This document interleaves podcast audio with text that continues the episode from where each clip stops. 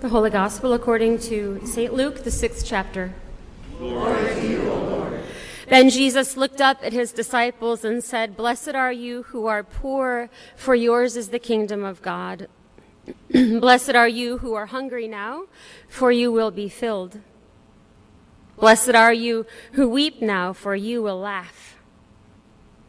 Blessed are you when people hate you and when they exclude you, revile you, and defame you on account of the Son of Man, rejoice in that day and leap for joy, for surely your reward is great in heaven. For that is what their ancestors did to the prophets. But woe to you who are rich, for you have received your consolation.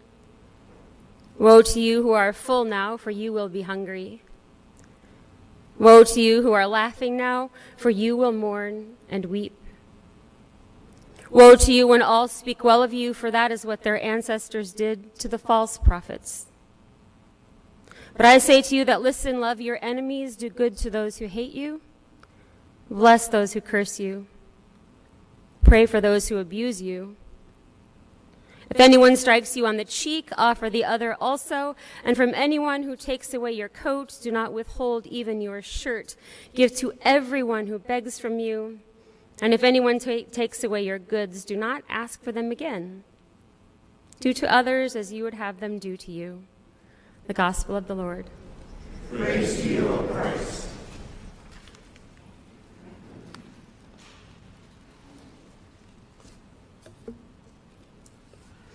I spent Wednesday afternoon reading the obituaries of people I didn't know.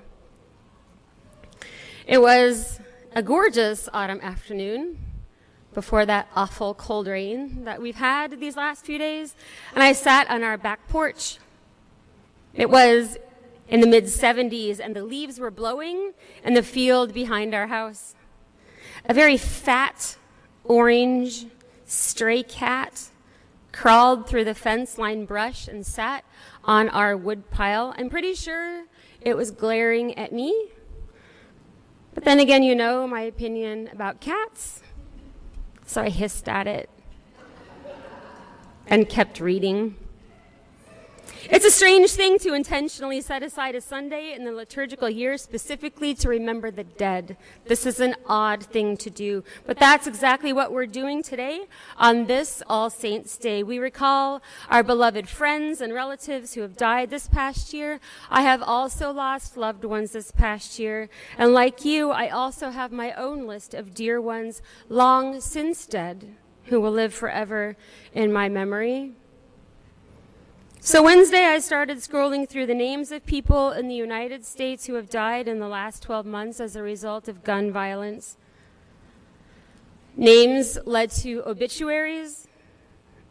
Obituaries contained photos of the now deceased with their children or their friends or their sports teams holding fish freshly caught, footballs recently spiked, babies newly born. As I read, I thought of those families still caught in a spiral of grief while time marches on for the rest of us. I was particularly struck by the obituaries of Leon Trayvon, Jose Casaburias, and Isaiah McCullough, three teenage boys the same age as my own sons, all of whom were shot and killed in Chicago this past year. I knew none of them. Yet their pictures were hauntingly familiar with their curious eyes, lanky bodies, and awkward teenage smiles. I then dove deeper. I learned that over 40,000 people die by guns every year in our country. I learned there was a 33% increase of gun related deaths from 2011 to 2020. I learned that gun related homicides increased 70% from 2011 to 2020. As I scrolled through the names and read the descriptions of lives cut short, I ached. I ached especially for persons of color in our country who are disproportionately affected by gun violence, perhaps the most glaring symptom of unresolved racism in the United States. I ached for these people I had never met and for their mothers and their fathers and their siblings whose lives are forever changed. I thought about my own life, and I also ached for people I never got a chance to know or will never get a chance to know, like my miscarried child, or my great great grandfather, or my great great grandchildren. I thought about the universality of death with ongoing war in Ukraine, rising tensions between the Koreas, and a suffering Mother Earth. And then I hissed at that damn fat orange cat again, and it glared back at me. I thought there must be something more to existence than the universality of death, and then I realized there is the universality of life. All Saints' Day is much more than simply calling to mind ones who have died. It is also calling to mind ones who live again in the resurrection of the dead, whatever that is, whether a grave opened or a molecular reordering of the universe.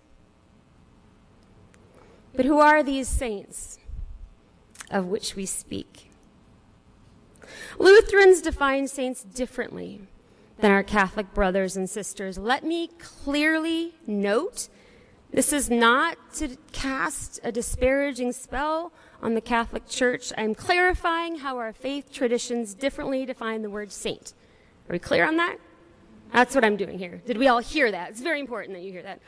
Roman Catholicism defines saints as persons in heaven, officially canonized or not, who lived heroically virtuous lives, offered their life for others, or were martyred for their faith ones who are worthy of imitation. General characteristics of saints are exemplary role model, extraordinary teacher, miracle worker, or source of benevolent power, intercessor, a life refusing material comforts, and finally, possession of a special and revelatory relation to the holy. As I reflected on my porch, all the while still glaring at the orange cat, I realized I'm not any of these things. I'm not being self deprecating. I am being brutally honest. I have led anything but a heroically virtuous life. I have not been murdered yet. I'm a good teacher. I'm not extraordinary. To my knowledge, I've never worked a single miracle, although I am hell bent on that water into wine one. Do not think I am worthy of imitation. Sometimes the power emanating from me is anything but benevolent. I love my material comforts with a particular weakness for shoes. And not only do I not have a special relation to the holy, sometimes I wonder if there even is a God. And if there is, I wonder why he or she would pay me any attention anyway. So it seems I cannot really check any of these boxes that would make me an ideal candidate for sainthood in the Catholic Church. However, I am Lutheran. And in the Lutheran Church, there is only one box to check for sainthood, and even that is a little fuzzy, and that is baptism.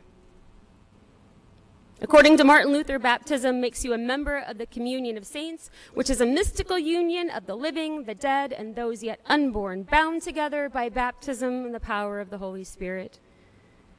From the Lutheran perspective, saints are not sinless. In fact, saints are painfully aware of their sin, ever mindful of their brokenness, failures, and shortcomings. Far from living heroically virtuous lives, saints can be criminals, addicts, prostitutes. Not always martyred, saints can die of overdose and suicide. Saints sometimes tell white lies, spin tall tales, and publish fake news. Saints sometimes are powerless, unable to even get out of bed much less work a miracle. Saints sometimes have doubts and struggle with faith. Same, saints sometimes ask boldly irreverent questions. Saints swear and have body odor and bad breath. Saints have fallen arches, sleep apnea, and knock knees. Saints can be short tempered and stubborn. Saints aren't always people you like. Sometimes they're even ones you hate, and sometimes they're the ones who hate you. There now.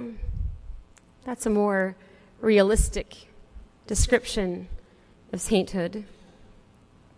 Never once did Jesus scan the room for the best example of holy living and send that person out to tell others about him. He always sent stumblers and sinners. I find that comforting, writes Nadia Bolz Weber in her book Accidental Saints. If you haven't read it, you should. Rather than get offended by this expansive understanding of sainthood, let's instead marvel at its brilliance and what it says about God. In most Christian traditions, baptism often, but not always, happens in infancy. When Luther was asked why we baptize babies, he said, because it works. It's the only time he used very few words, right? Infant baptism is one of the most radical displays of God's grace, that this baby is claimed by God and made a saint, a member of God's kingdom before we know what this baby will grow up to be, rich or poor, gay or straight, peasant or king, righteous or criminal. In baptism, we place a child completely in God's hands and mark it with the cross of Christ forever, forever, forever without expiration, limitation, or condition before humans can get our hands on it and start placing our own conditions and limitations. However, life is messy, and sometimes baptism does not happen in infancy in a church with a tiny white flowing gown. I baptized a woman in a recliner in her living room moments before she died with water from a Tupperware bowl and a kitchen towel. I baptized a man thrown from his car on Highway 61 with nothing for water but saliva from my three kisses on his forehead in the name of Father, Son, and Holy Spirit. I baptized triplet toddlers. This was a terrible idea. Triplet toddlers, all of whom were throwing tantrums, and one of whom even vomited into the baptismal font. We cut that service short, by the way. I baptized a stillborn child because the sobbing mother begged me to. Sometimes people die before or without baptism, and sometimes it doesn't happen like it's supposed to. I have a hard time believing God cares. Millions of people around the world die without Christian baptism. Are we then to determine who is a saint and who is not? Who inherits God's kingdom of heaven and who does not? No, that is not our work. That's God's work. As for our part, we are to encounter every single human being as a saint of God. Baptism isn't for God. It is for us. It's not like God looks at humans scanning our foreheads with scanners from supermarkets looking for crosses, sending the ones with crosses to heaven and the ones without to hell, like Dr. Seuss's Sneetches and the stars upon their bellies, while baptism is God's purest way of comforting the living. A gesture of holy love that defies human vocabulary, we still trust that outside baptism, God's grace prevails. Today is not some saint's day. It's All Saints' Day. We don't celebrate the lucky few who made the cut. We celebrate and stand in awe of this Holy Spirit, this breath of God that first hovered over the waters of creation when it was newly born, still dripping wet in its infancy, who cradles this ever expanding universe and yet still deigns to love each one of us. This is the breath of God that hovers over you and your baptismal waters, making an eternal and unconditional promise to love you always, no matter what. Most of my days, professionally and personally, are spent in the company of young adults. By far, the thing they battle most is self worth. If I were good enough, my boyfriend or girlfriend wouldn't have cheated on me. If I were good enough, I would have made the grade, gotten the internship, earned the scholarship. If I were good enough, my parents would approve of me. Young adults do not have the monopoly on self doubt, however. We all mourn a lot in everyday life. Far beyond mourning the loss of friends and family, we mourn the unrealistic perception and expectation of our own identities.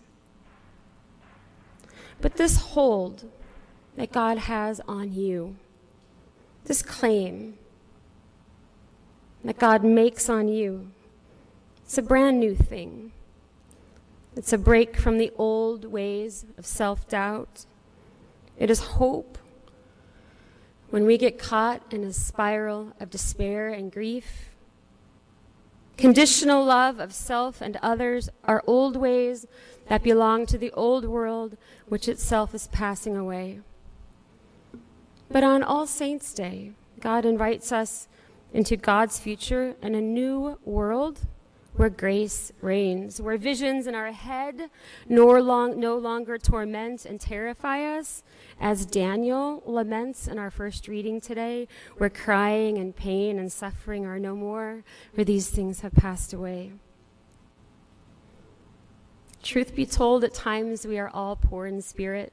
We all grieve and are at times meek there are times when we try to make peace and fail, when we strive to be pure of heart and we stumble, when we stand up for the right and are mocked for it. But we nonetheless are saints of God. Our names are among billions and billions of beloved names, and we are filled with God's power to do the right, to stand up for those wronged, to speak the names of the dead friends and strangers and enemies with love and honor. When my sons were each born, I was completely unprepared for the fierce love I had immediately for each of them, even while they were still slimy and all squinty and screaming. I knew at that moment I would die for them, and they had done nothing to earn it. In fact, over the years, they've done some things that might seem as though they're trying intentionally to unearn it, but they are unsuccessful. So when I doubt God's love for me or my unworthiness as a human being, which is often, I tell you, I think about that love for my sons, which actually intensifies with each mistake made. And I think if we are then created in God's image, how much greater is God's love for me than even mine for my own children? My love for my kids is an infinitesimal fraction of God's love for creation.